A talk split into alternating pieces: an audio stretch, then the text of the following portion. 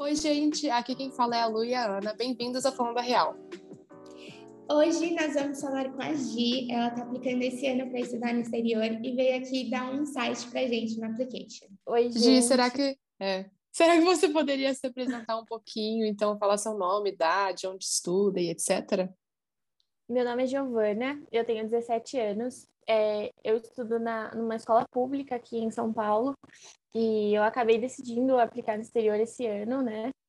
E foi uma correria total, porque é muito difícil achar as coisas, é, as informações, é tudo muito caro, né? Então, foi uma correria. Decidi esse ano, tô aplicando esse ano, mas tá dando tudo certo, eu acho. Eu vou me formar esse ano, né? Tô no último ano. E eu pretendo fazer business com finanças, talvez. E acho que é isso. Que incrível, Gi! É, e você pode falar um pouquinho mais sobre onde você vai aplicar, se vai ser só para os Estados Unidos ou você vai tentar aqui no Brasil, Europa, é, Ásia, não sei. E qual que é a sua Dream University também, por favor? Eu vou aplicar, principalmente, assim, tipo, primeiramente eu estava pensando só Estados Unidos. Eu, a princípio, tinha pensado Canadá também, mas aí eu vi que as bolsas não são muito legais, o processo é meio diferente. Aí eu acabei desistindo, foquei nos Estados Unidos. É, vou tentar duas universidades na Itália, se tudo der certo, né? Porque eu acabei meio que assim, descobrindo agora. Aí não sei se vai dar tempo de fazer. Não vou tentar no Brasil, não vou fazer nem, não vou fazer vestibular nenhum. Então, se caso acontecer de não conseguir bolsa boa, enfim, vou tentar tirar um gap year para tentar ano que vem de novo. Então, no Brasil não é muito a minha opção. E minha dream, assim, eu acho que é a University of Kentucky. Tipo, tenho muita vontade de passar nessa universidade, mas uma dream mesmo que eu falo assim, nossa, se eu não for para essa universidade, eu desisto, acho que não tenho nenhuma. Mas essa de University of Kentucky, assim, demais, eu acho linda demais. Ai, que incrível. E Gi, por que, que você decidiu ir é, estudar fora? Então, eu fiz um summer school, né? E eu fiz online, por causa da pandemia, foi esse ano. Mas eu sempre gostei muito, já viajei para fora, eu sempre fui muito apaixonada e eu sempre quis morar fora. Então, eu pensava em fazer high school, né, o ensino médio, mas era muito caro na época quando eu vi, no segundo ano. Eu não sabia das questões de bolsas, eu não tinha esse conhecimento. Aí eu acabei meio que deixando passar. Aí eu acabei ficando sabendo porque apareceu para mim o Matheus Tomoto no Instagram. Aí eu comecei a saber, aí tipo, eu comecei a pesquisar, eu falei, nossa, será que é possível mesmo? Tipo, será que existe essas bolsas e tal? Aí eu fui atrás e fui falando, meu, vou fazer isso, vou fazer e vou fazer. Tipo, não vou fazer nada aqui no Brasil. Se não der certo, vai ter que dar, entendeu? A força. Sim, eu acho que é tipo um rito de passagem, né? Achar o Insta do Matheus, porque todo Sim. mundo vê e é, conhece ele. É, e você pode falar um pouquinho mais sobre esses summer programs que você fez? É, a gente viu que você fez na WFU e também numa universidade na Polônia, não é? É, eu fiz na, na Wake Forest, né? Eu não fiz, eu cheguei a passar, eu passei em dois, na Wake Forest e no da Polônia. Da Wake Forest eu consegui 70% de bolsa, só que ainda assim faltava acho, uns 200 dólares e eu tava na fase de fazer o SAT, fazer o DET, essas coisas. Aí eu falei, meu, não vou pagar, não vou gastar com isso agora. Aí eu acabei não fazendo o da Wake Forest. Aí eu fiz esse Summer School na Polônia, que era um período um pouco menor de tempo. É, eu consegui bolsa 100%. Foi online, infelizmente. E, meu, foi surreal, porque assim, era tipo 5 horas de diferença. Então eu tinha que acordar aqui 5 da manhã para fazer, foi horrível, mas foi uma experiência muito boa. E, assim, é, esse Summer School da Polônia eu acho que era mais geral, assim, não era mesmo um summer program. E aí é, tinha do, do mundo todo, tinha um monte de gente, tinha um monte de professor. Então eles meio que falavam um pouquinho da economia de cada lugar, saiu do Brasil, Espanha, eles falaram um pouco de tudo. E, meu, foi muito legal, sério, foi uma experiência muito incrível. Ter aula em inglês, tudo, foi muito bom. Acho que me deu mais vontade ainda de fazer universidade fora. Ai, que incrível. Eu não falei antes, mas esse negócio que você falou do Matheus Tomoto, eu comecei a, tipo, sonhar em estudar fora por causa dele também. Eu comecei Acho a ver no Instagram mundo, né? e tal. Todo mundo. E, Gi, é, como que tá indo essa aplicação? Tipo, tá, é, quais que são as suas principais extracurriculares? Como que tá indo a, As essays? Assim, as minhas extracurriculares foi muito difícil de achar. Quando eu comecei a fazer, eu tive que sentar e, meu, fazer um papel. Aquilo que todo mundo fala do brainstorm, colocar o nome e puxando as setinhas. Porque assim, eu não tinha a mínima ideia. Eu falava, meu, o que, eu vou colocar de extracurricular? Porque todo mundo fala, ah, extracurricular é tudo. Tudo que você faz fora da escola. Eu falava, gente, não, é possível. O que eu vou colocar?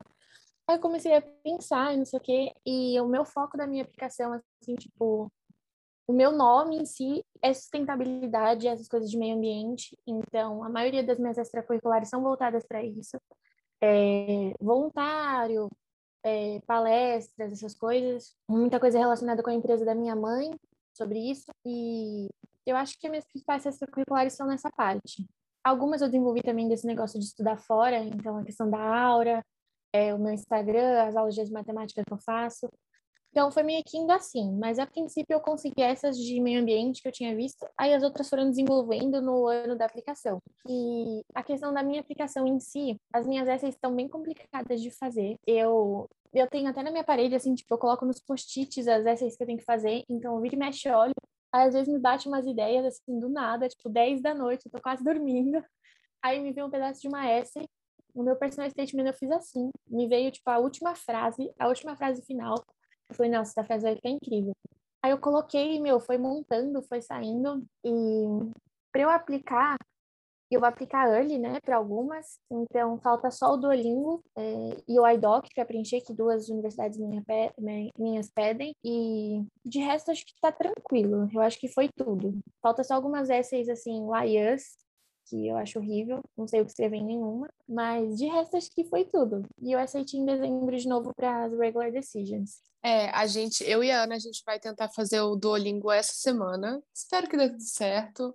Eu acabei há pouco tempo a minha personal statement, mas assim, a, o resto das essays eu ainda nem comecei, então eu tô super atrasada. Eu, eu tô algumas, meio desesperada. Mas, é, eu tava separando as earlys, né, pra conseguir fazer primeiro mas falta acho que umas três aí, pelo menos. E regular decision, acho que é a maioria, falta eu sei ainda. Não dá, é muita coisa, tem que ter muita criatividade. Não, é muita coisa, muita é. coisa. É... Nossa, eu reciclei E tem que pesquisar várias. muito, é? Eu reciclei Ai, várias. que ótimo. Tinha uma que eu fiz, que eu fiz para uma universidade, eu não lembro que universidade que é, que eu não ia aplicar mais, porque eu acabei mandando um e-mail e elas falaram que elas oferecem, tipo, mínima bolsa para internacional, que é 1% dos internacionais que recebem bolsa, sendo que o site fala completamente diferente. Aí eu falei, não, não vou aplicar. Só que a minha S de bolsa dela tinha ficado perfeita. Aí eu falei, não, vou ter que reciclar. Aí eu reciclei umas duas, assim, tipo, dei uma mudadinha, mas usei quase a mesma S. Porque não dá. Não dá, são quase 30 S para fazer. É absurdo. Não, é, eu vou fazer isso também, porque não tem como. Sim, não, eu super concordo. Para mim, a parte de essay é a parte mais difícil. Eu não sei para vocês, mas esse processo de autoconhecimento é muito bom, mas não tem tempo de fazer tudo ao mesmo tempo, então.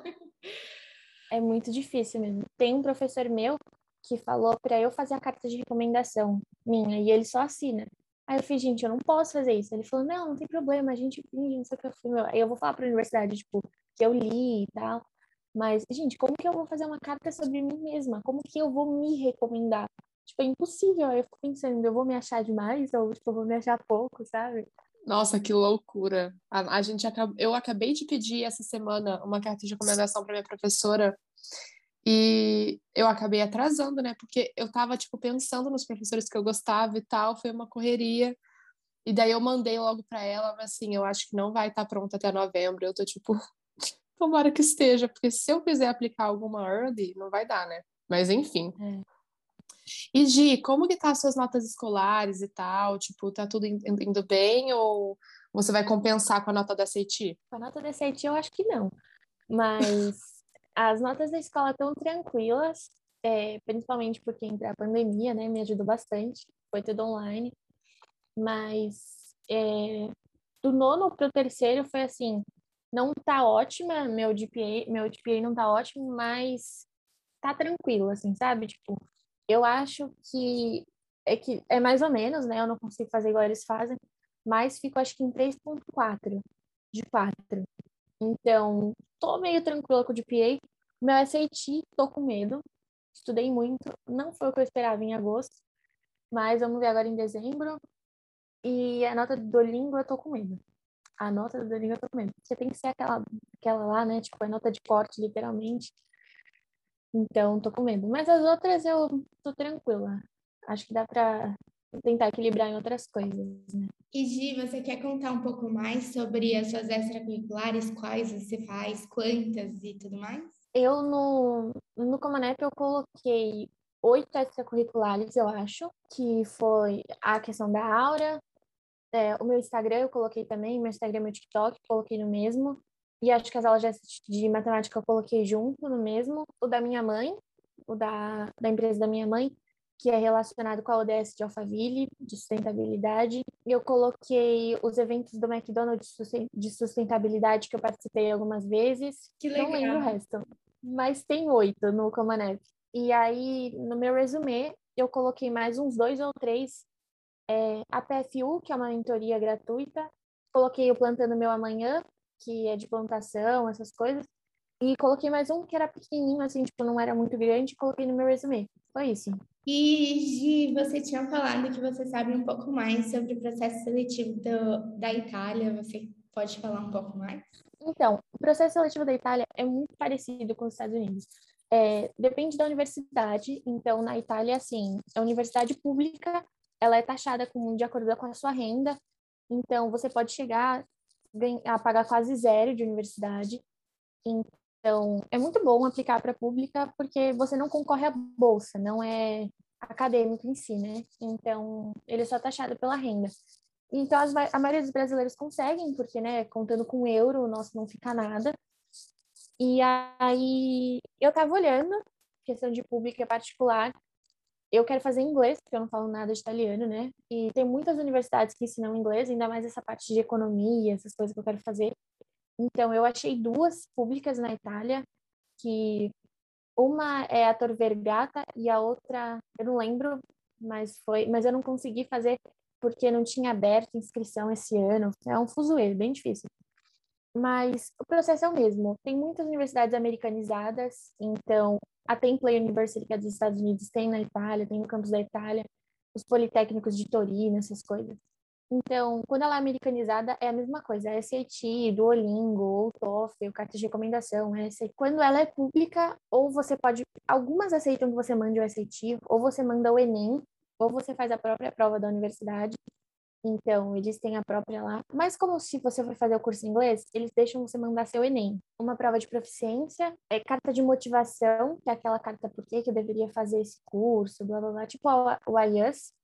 O resumê, as extracurriculares não são muito, muito olhadas. E o histórico escolar, que o histórico escolar tem que ser naquele caderno, sabe? Tem que ser pautado no caderno. E acho que é isso. É, é, muito parecido, é muito parecido, ainda mais quando ela é mais americana. E qual está sendo a parte mais difícil para você da aplicação? Eu acho que é a organização. É muita data, é muita data diferente, é muito documento. Aí tem universidades que deixam você aplicar e mandar o CSS Profile depois, tem universidades que tem que mandar junto. Aí tá uma confusão, sério. Isso tá me deixando doida, tô com muito medo de perder data. E o SAT, tô com medo do SAT também, de estudar e ir mal de novo. Mas, de resto, eu acho que é só questão de conhecimento, questão de paciência, das essays, enfim. Mas essas questões de data tá bem complicada. Tô com muito medo de perder perder prazo, enfim, me confundir, não sei. Gi, não se preocupa, eu acho que todas, todo mundo que está aplicando tem esse medo e é uma loucura porque é muita data, é muita coisa para fazer e são tipo detalhes. Se a gente não fizer do jeito que eles querem, já era, né? Sim. Não, e cada um é um dia, né? Então, ah, essa universidade é dia 10, mas o CSS Profile pode ser até dia 20, aí a outra é ao contrário. É horrível. Sim, e Gi, você tem alguma coisa mais para adicionar? Organização, principalmente, acho que todo mundo tem que ter organização. É, confiança, tem que ter muita confiança. Eu no começo, assim, tava eu tava fazendo a aplicação, mas, tipo, na minha cabeça falando assim, não, ridículo, por que você tá fazendo isso? Tipo, você não vai conseguir, entendeu? Você vai estudar fora, é impossível isso. Aí, então, aí eu comecei, eu falei, não, lei da atração aqui, né, não sei o quê, pensa positivo. Então, as coisas estão estão melhorando, estão facilitando. Eu tô vendo que, tipo, eu consigo fazer as coisas melhores, porque o pensamento tá melhor. Então confia, não é impossível, não é uma coisa difícil, é uma coisa é a mesma coisa que passar numa universidade aqui, é uma coisa normal, não é surreal. Então, eu acho que confiança é a base de tudo, principalmente questão das S, das provas. E inglês.